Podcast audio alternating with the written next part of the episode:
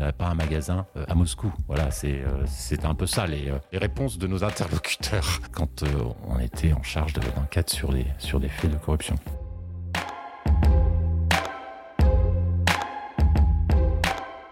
Mener une enquête interne. La tâche est loin d'être facile si l'on en croit le témoignage sincère d'Antoine Lequieffre. Directeur juridique et de la conformité depuis plus de 20 ans, son parcours l'a conduit à enquêter au sein de différentes sociétés françaises ou détenues par des fonds américains. Enquête commandée par une autorité de contrôle ou remontée par le signalement d'un salarié, aucune ne se ressemble, mais toutes mobilisent le compliance officer et le mettent parfois en difficulté. Si la capacité des entreprises à faire respecter des règles anticorruption s'est améliorée depuis l'adoption de la loi Sapin 2, il reste du chemin à parcourir, notamment pour assurer l'indépendance du compliance officer et de la même manière celle des enquêtes.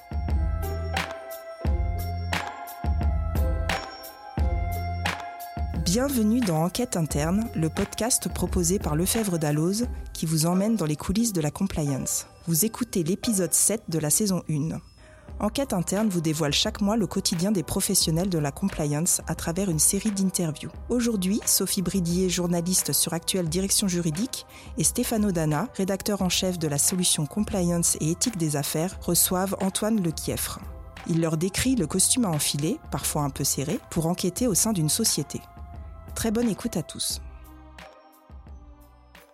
Bonjour Antoine. Bonjour Sophie. On est ravis de vous recevoir aujourd'hui. On vous a proposé de nous raconter comment et dans quelles circonstances on réalise, en tant que compliance officer et ou directeur juridique, une enquête interne au sein de sa société. Pour éclairer nos auditeurs, tout d'abord, pouvez-vous nous résumer votre parcours? Oui, tout à fait. Euh, je suis directeur juridique depuis maintenant plus de 20 ans. J'ai exercé ces fonctions dans divers environnements et euh, diverses activités. J'ai commencé dans le groupe Lagardère en tant que directeur juridique de la branche automobile. J'ai ensuite évolué vers la filiale française du groupe Schindler qui est un groupe suisse, où j'ai croisé pour la première fois la compliance, donc depuis les années 2000. Ensuite, j'ai évolué euh, dans un groupe euh, familial, le groupe Alder, donc qui exploite les, euh, les boulangeries Paul, les pâtisseries d'Adulray, où là j'étais donc directeur juridique de l'ensemble du, du, groupe. Ensuite, j'ai évolué chez DIM, le DIM Playtex Wonderbra, le groupe DBA, qui était détenu par un fonds d'investissement américain. Les questions de compliance y étaient très prégnantes, bien évidemment. Et ma dernière mission a été donc la direction juridique et euh, compliance officer d'un groupe de distribution pharmaceutique, le groupe OCP, détenu par McKesson, là aussi un, groupe américain. Donc voilà, c'est mon parcours. J'ai fait beaucoup de compliance au début euh, de manière assez artisanale dans les années 2000, et ensuite grâce à la nouvelle réglementation Sapin 2, en structurant donc euh, cette, cette compliance au sein de l'entreprise, mais qui n'en est encore malheureusement qu'à ses débuts, je dirais.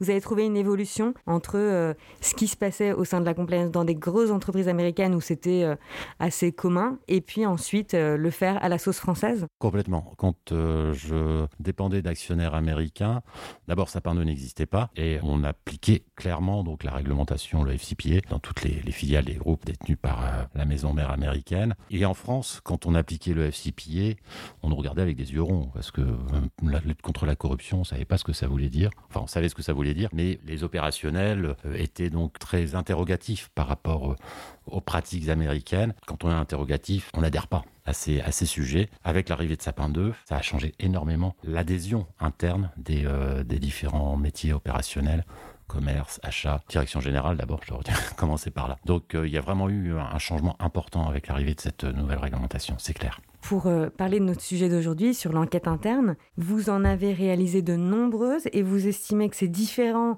l'enquête interne version FCPA, grosse entreprise américaine, et l'enquête interne version Sapin 2, droit français. Absolument. On a complètement euh, adapté euh, le processus d'enquête interne avec en mettant en place un dispositif d'alerte très structuré qui, respecte bien évidemment les droits de la défense, qui respecte beaucoup de confidentialité, l'anonymisation.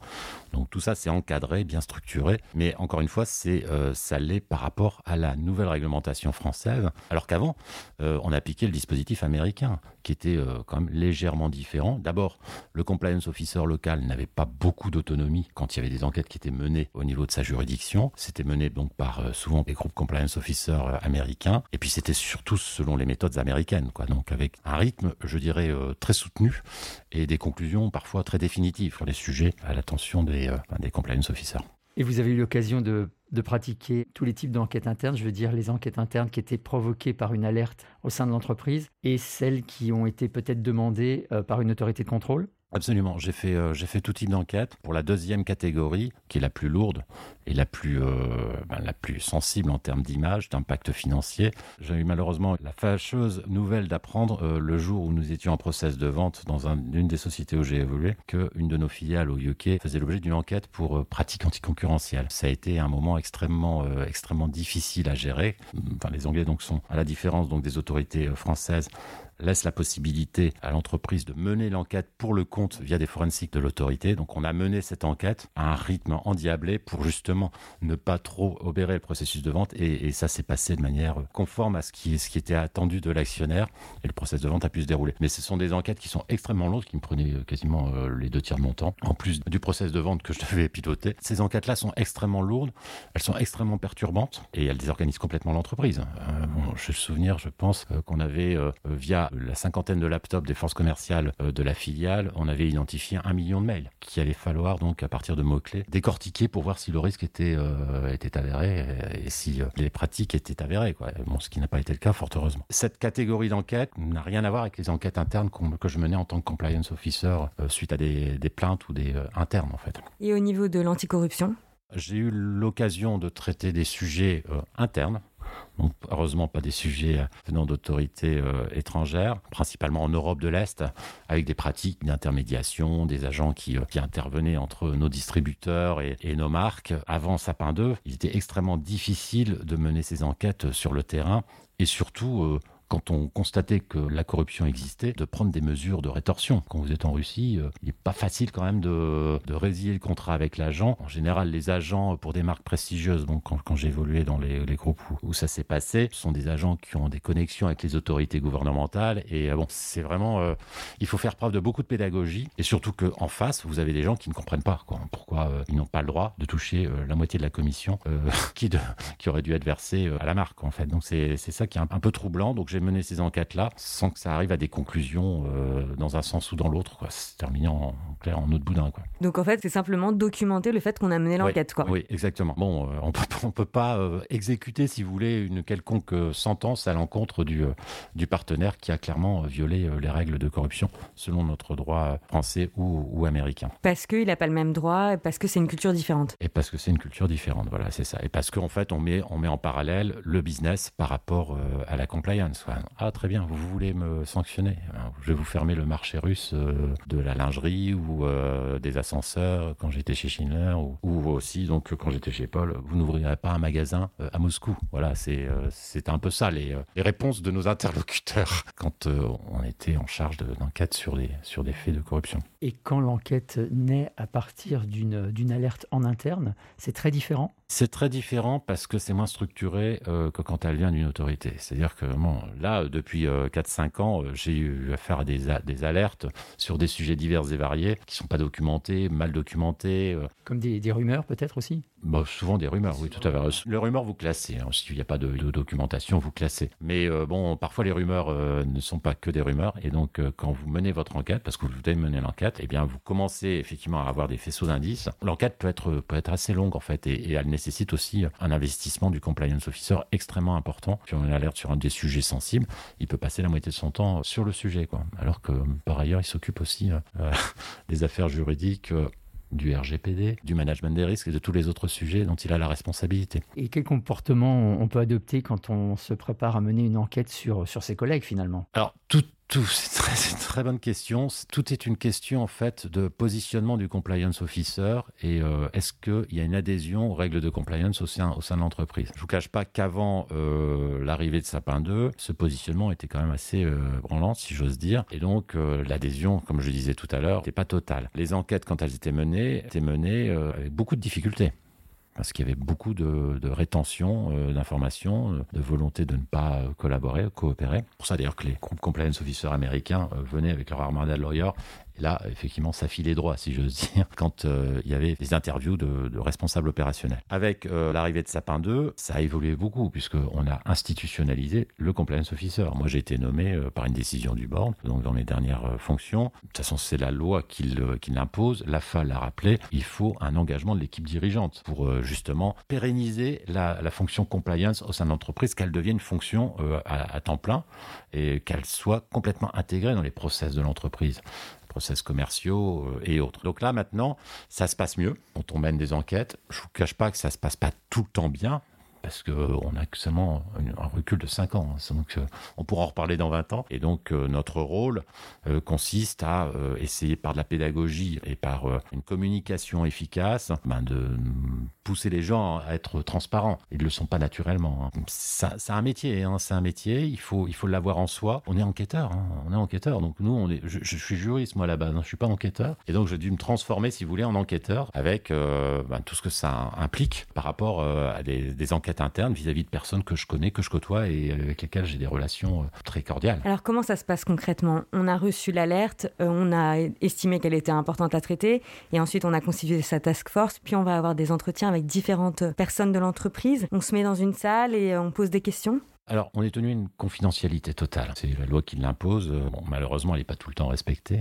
Euh, l'entreprise est un corps vivant, donc quand c'est vivant, forcément, il peut y avoir des fuites. Donc moi, je préfère des interviews individuelles, en rappelant les, les obligations de confidentialité. Très peu d'échanges de mails comme on n'a pas le légal privilège, si effectivement les faits avérés sont très sensibles, bon, je vais éviter, si vous voulez, que l'entreprise soit à risque euh, ultérieurement. En gros, on ne fait pas de réunion euh, intronisant euh, la task force et on le fait de manière très confidentielle, en fait, au niveau de la direction générale, du comité de direction, ou avec les tâches supérieures du groupe compliance officer et l'actionnaire donc qui, qui nous dirige. Quoi. Et quand on est face aux, aux, salariés à qui on va demander des informations, vous nous disiez, voilà, j'ai pas été formé, je ne suis pas euh, juge d'instruction, comment on est face à son collègue en train de lui demander euh, des informations et en train aussi de faire respecter euh, ses droits de la défense? Souvent, donc, dans la plupart du temps, la personne que j'interroge ne sait même pas qu'il y, a une enquête. Donc, je la questionne, je lui demande des informations et pour documenter, si vous voulez, le cas, parfois ça suffit et ça permet soit de classer l'affaire, soit de passer à l'étape où là on fait une investigation approfondie. Dans la très grande majorité des cas, ça se passe comme ça. Après, quand on se trouve sur des faits, on n'a pas le choix que de prendre un habit de juge d'instruction. Bon, de toute façon, on s'est formé sur le tas. Hein. Moi, je connais ça quand même depuis, je vous dis, début des années 2000. Donc, bon, j'ai une certaine expérience sur les questions à poser et la manière de les poser. C'est sûr que si on n'est pas à l'aise, Surtout, n'hésitez pas à prendre un avocat. Il va vous expliquer comment fonctionner. C'est vraiment extrêmement important euh, d'avoir cette expertise-là. Vous receviez à peu près euh, combien d'alertes par jour? C'était très variable? Oui, ça pouvait varier. Ça, varie aussi en fonction euh, de facteurs exogènes, si vous voulez, la situation sociale de l'entreprise. Euh, souvent, euh, l'alerte, c'est un exutoire. C'est un moyen pour, les partenaires sociaux de mettre la pression sur la direction générale. Quand il y a des discussions ou des négociations salariales difficiles, ça, peut être aussi un moyen utilisé de vengeance, en fait, de, certains salariés contre, l'entreprise, à tout niveau. Je, je vous rassure, du, cadre au, au seigneur exécutif. On a vraiment de tout, ce qui en fait une matière euh, parfois très, amusante. Est-ce qu'il y a un exemple d'alerte qui avait été lancé ou d'enquête que vous avez menée qui vous a particulièrement marqué et dont vous pourriez nous parler aujourd'hui? Je ne vais pas pouvoir dire trop de choses parce que bon, je suis tenu donc à la confidentialité, mais euh, bah, ce que je viens de dire en fait. Nous, on est tenu à une confidentialité totale. nous, on est juriste, on doit faire vraiment attention, respecter le dispositif. On sait qu'il y a des sanctions, euh, je crois 30 000 euros d'amende si on respecte pas la confidentialité. Et donc, euh, j'ai un exemple qui me vient à l'esprit où, lorsque l'alerte a été notifiée, bon, 24 heures après, toute l'entreprise était au courant de l'existence et les faits étaient quand même assez assez sérieux. Il touchait la direction générale et donc euh, là, j'ai je m'étais trouvé un peu en mode panique, savoir comment on va faire pour gérer ça. On a réussi donc à canaliser euh, la fougue, donc des partenaires sociaux. C'est des exemples qui montrent que tous les jours, vous pouvez être dans une situation euh, différente quoi, de la précédente. Parfois, les gens n'ont pas conscience des risques que l'entreprise peut avoir bah, si, ces faits-là sont divulgués par voie de presse, par exemple. Il y a beaucoup de pédagogie à faire, y compris donc auprès des salariés et aussi auprès des, partenaires sociaux, pour pas qu'ils utilisent le dispositif d'alerte comme un exutoire. vous disiez tout à l'heure que il se peut parfois que l'enquête ne soit même pas connue euh, de la majorité des salariés. Donc on, peut lancer une alerte, mener une enquête sans que personne s'en rende compte quasiment. Oui, même au sein du comité de direction, oui. Oui, j'en ai mené euh, une ou deux, oui, absolument. Après, c'est vraiment parce qu'il s'agit de sujets sensibles et qui touchent les plus hautes instances. Donc ça veut dire concrètement que la personne qui peut être dans le viseur de l'enquête, mhm.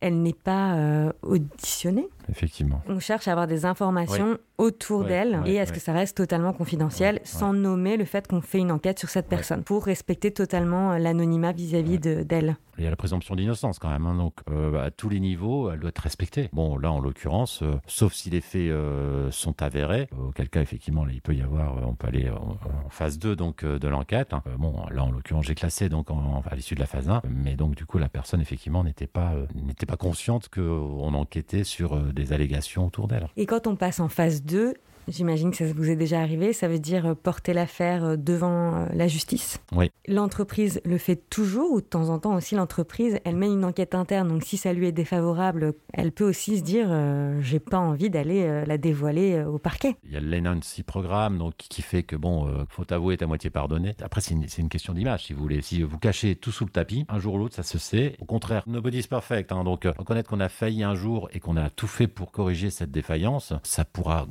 nous être reproché, mais euh, à la marge, si vous voulez. On le fait pas tout le temps, parce que parfois c'est des infractions mineures et sans, sans risque financier, qui en termes d'image sont... Euh, on a aussi conscience que, bon, passer ça devant un tribunal, euh, porter plainte, quand on sait la lenteur de la justice, donc sur des sujets mineurs, on classe souvent les, affaires, bien évidemment. Et on, on trouve des solutions, des, des arrangements avec les personnes auteurs des infractions. Donc ça veut dire plutôt quelque chose de l'ordre du disciplinaire ou du licenciement. Exactement, tout à fait, oui, ouais, ouais, absolument. Et est-ce que ça vous est déjà arrivé d'être un peu en porte-à-faux vis-à-vis de votre direction générale, c'est-à-dire d'avoir mené une enquête qui, euh, on va dire, ne soit pas bonne pour l'entreprise et donc, en tant que compliance officer, d'aller dire à la direction générale, on va être obligé de faire quelque chose, de passer euh, par la clémence, pourquoi pas, ou euh, négocier une transaction avec un parquet Absolument, et j'irai même plus loin. Moi, j'ai déjà eu des cas où c'est des personnes physiques de la direction générale qui étaient visées par, par l'alerte. Donc là, parler de l'indépendance du compliance officer, bon, euh, je souhaite à personne d'être confronté à ce genre de, situation euh, régulièrement. Là, le compliance officer, il n'est pas indépendant. Il reçoit une enquête, il reçoit une alerte, pardon, sur des faits qui touchent euh, les organes de direction. Bien évidemment, il doit en informer dans le respect strict de la confidentialité son lien fonctionnel, le gros compliance officer. Il en informe aussi le président parce qu'il a un lien hiérarchique avec le président. C'est bien que le compliance officer soit rattaché au président. Ça le positionne bien, sauf quand l'alerte concerne le président. Et là, je pense qu'il y a vraiment un problème. Et je pense que le législateur doit réfléchir à un moyen détourné de laisser l'enquête se mener de manière totalement indépendante. Je n'étais pas du tout à l'aise pour mener cette, euh, enquête, d'autant moins que bon, euh, je n'ai pas eu tous les éléments pour la mener à bien. Je pense qu'il faut que dans ces situations-là, euh, le compliance officer, l'affaire soit dépaysée, soit elle est menée par un cabinet d'avocats indépendant, soit elle est menée par le groupe compliance officer, l'étage du en aucun cas, elle ne peut être menée par le compliance officer. Et ce sujet, il est réel. Il peut arriver que euh, un jour, euh, des alertes concernent des organes de direction. Hein, euh. Alors là, qu'est-ce qui manque selon vous Un statut particulier? Oui, oui, il manque un statut particulier. Bon, après, il engage sa responsabilité, mais c'est pas de faire pas de terre, si vous voulez, le compliance officer. S'il mène son enquête de manière intègre et indépendante, bon, il risque sa place. Hein, on va, on va parler clairement. Donc, idéalement, effectivement, il faudrait qu'il y ait un statut qui le rende totalement indépendant des organes de direction. C'est clair. Pour l'instant, ça n'existe pas.